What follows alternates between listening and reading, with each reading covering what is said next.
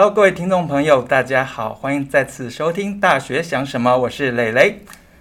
今天呢，我们邀请到这位来宾，他也非常的特别，他是来自有效教育系大四的学生 Jinny。Hello， 各位听众朋友，大家好。欢迎这个 Jinny 第一次来到我们学校。那我们学校比较小啦，那跟贵校真的比起来，就是。应该不难找吧？不难找，很容易找到。好。那今天我对这个 Jinny 非常好奇哦，因为在过去这几个月，其实我们两个是同学的关系，是在校外一个学习团体当中的同学。好，虽然年纪还是他2倍多一点吧，但是好，那我们一起来学什么呢？等一下我们来跟大家分享。那首先呢，我也对这个 Jinny 非常好奇的是，因为现在大学生参加社团的，比起可能10年、20年，其实已经比较少了。但是我知道 Jinny 她有参加社团，可以跟大家分享一下吗？好，我在我们学校呢有参加2个社团，就是参加戏剧社。然后还有参加一个算是偏乡远距的一个社团，因为我本身就是对于戏剧啊还有教育都非常有兴趣，所以我才会选择加入这2个社团。所以一个是戏剧，然后一个是等于算是做大学班，就是教小孩子的数位学办，远距教学的数位学办。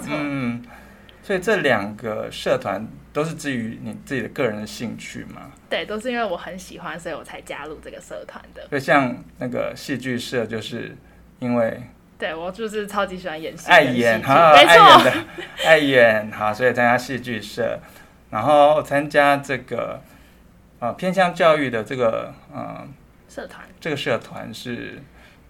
课程的一部分吗？不算是课程的一部分，对。但是因为我本身是念教育系的关系，所以我很喜欢就是教学生，然后跟教学的那种感觉，所以我才想说，那我想要去参加社团的话，那可以增加自己的一些经验跟经历，这样对。其实也算是一种实习啦。对，有一点算是。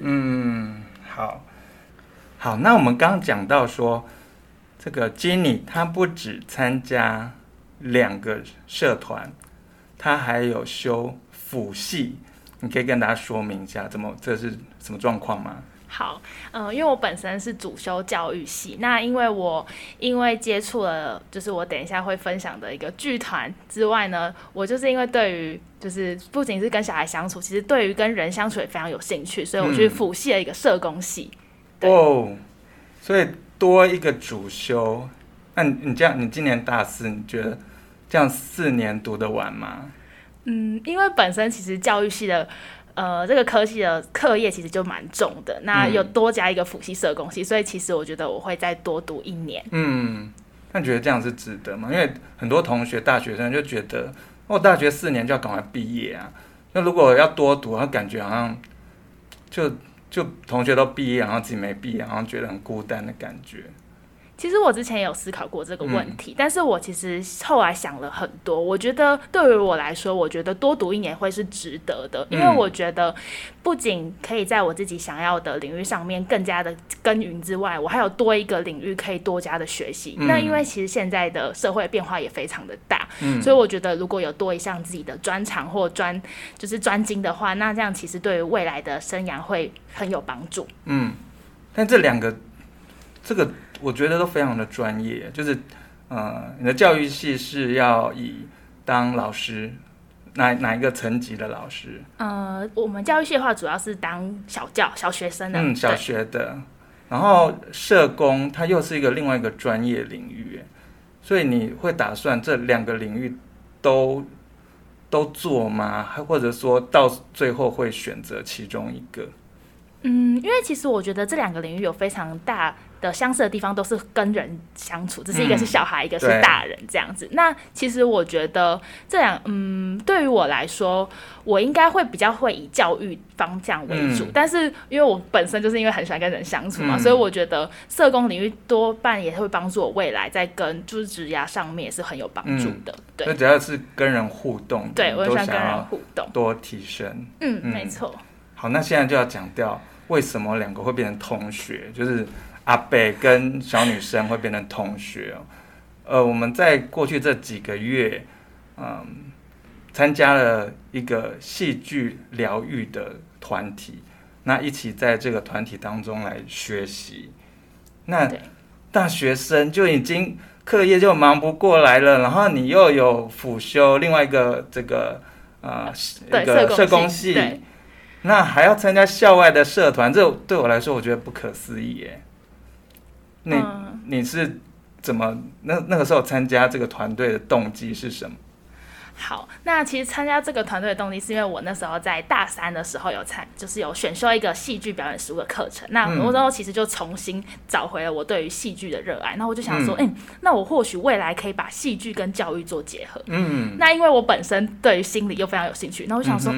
那因为我快要大四了，那时候快大四，所以想说我需要找一个实习，然后我就在网络上面搜寻教育、戏剧跟心理，然后呢就水面剧团就跳出来了，然后对，然后我就发现他有招志工跟实习生呢，所以我就想说那或许我可以去报报看试试看，就是多一个选择这样。那因为都是在自己很喜欢的领域上，所以等于是一种机缘巧合因为也不是通常这种时期，就是要不然就是老师介绍，要不然就学长姐介绍，然后你竟然是网络搜寻去问谷歌对，我好神奇哦，就是有人找这个时期是用 SEO 的概念哦，就是网络搜寻，然后关键字优化的这种这个来找到的。对，所以我觉得很幸运。然后你觉得，就是在这个团队当中的学习，这算是其实对大学生来说，它已经算是一种课外活动了。那通常参加课外活动，在大一、大二会比较热衷，那大三、大四呢，大家就走向职场，然后打工啊这些的。那你既然是选择在一个戏剧疗愈的这样的一个专业的团队当中实习，你觉得这个戏剧疗愈的团体，对你来说，它对你的生涯发展的帮助是什么？好。那因为我是主修教育系嘛，然后有辅系社工系，那其实对我来说，我未来就是职涯上面的话，就是会比较多跟人相处，就如果不仅是小孩子啊，或者是大人们，那我觉得戏剧疗愈对我的帮助就是它让我比较知道怎么样去可以带一个团体。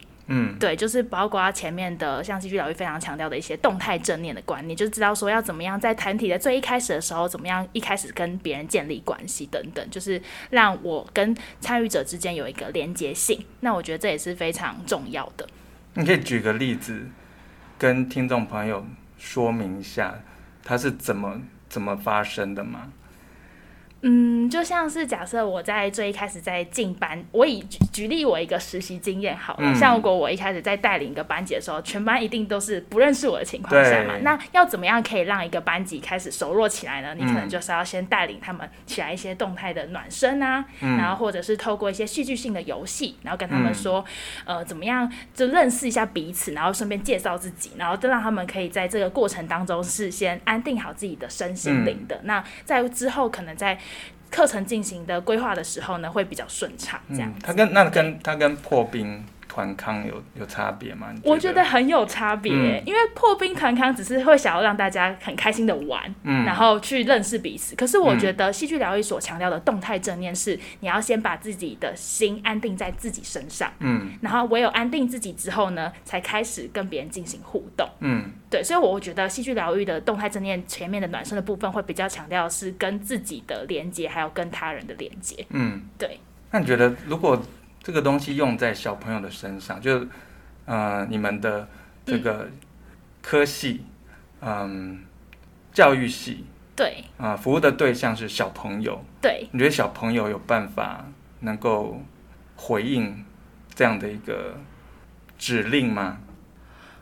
因为我当时所带的小孩子是5、6年级的，所以他们相对来讲会比1到4年级稍微的可以听得懂你在说些什么，所以其实我当时在带的时候，他们是很 OK 的。嗯，对对对对，就是他可以先，我就是说先回归到自己的当下，只是可能用词方面不会用的，像在带可能大人团体那样子。嗯，对。可是小孩子，我觉得对5、6年级来的话是可以理解的。嗯，对。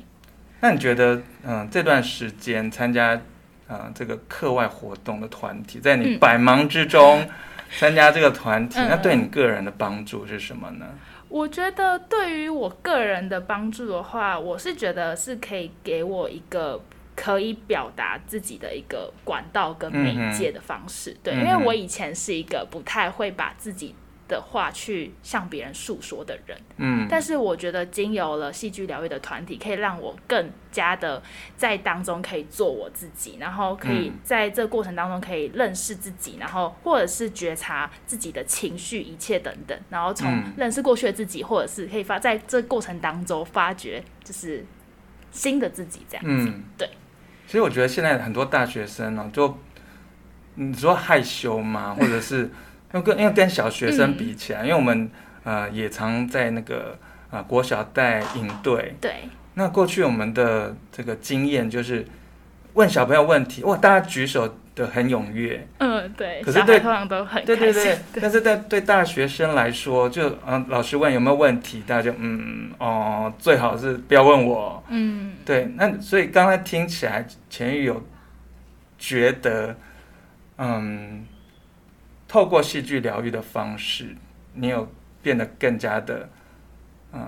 勇于表达自己吗？有回复那个像小朋友一样的那种童真吗？我觉得有耶，然后我会更加的知道说，其实在什么样的场合或者是在什么样的情况下我自己会是什么样子，然后我也会更加的比较容易的去表达我自己的自身感受，然后跟别人建立起关系的连结这样。OK， 我们今天节目时间又快到了，那虽然时间短暂，但很高兴今天跟前宇来分享。我也很开心。他又参加这个学校的社团，然后又参加校外的社团，然后还同时有辅系，他怎么样来充实他的大学生活。那我们今天很高兴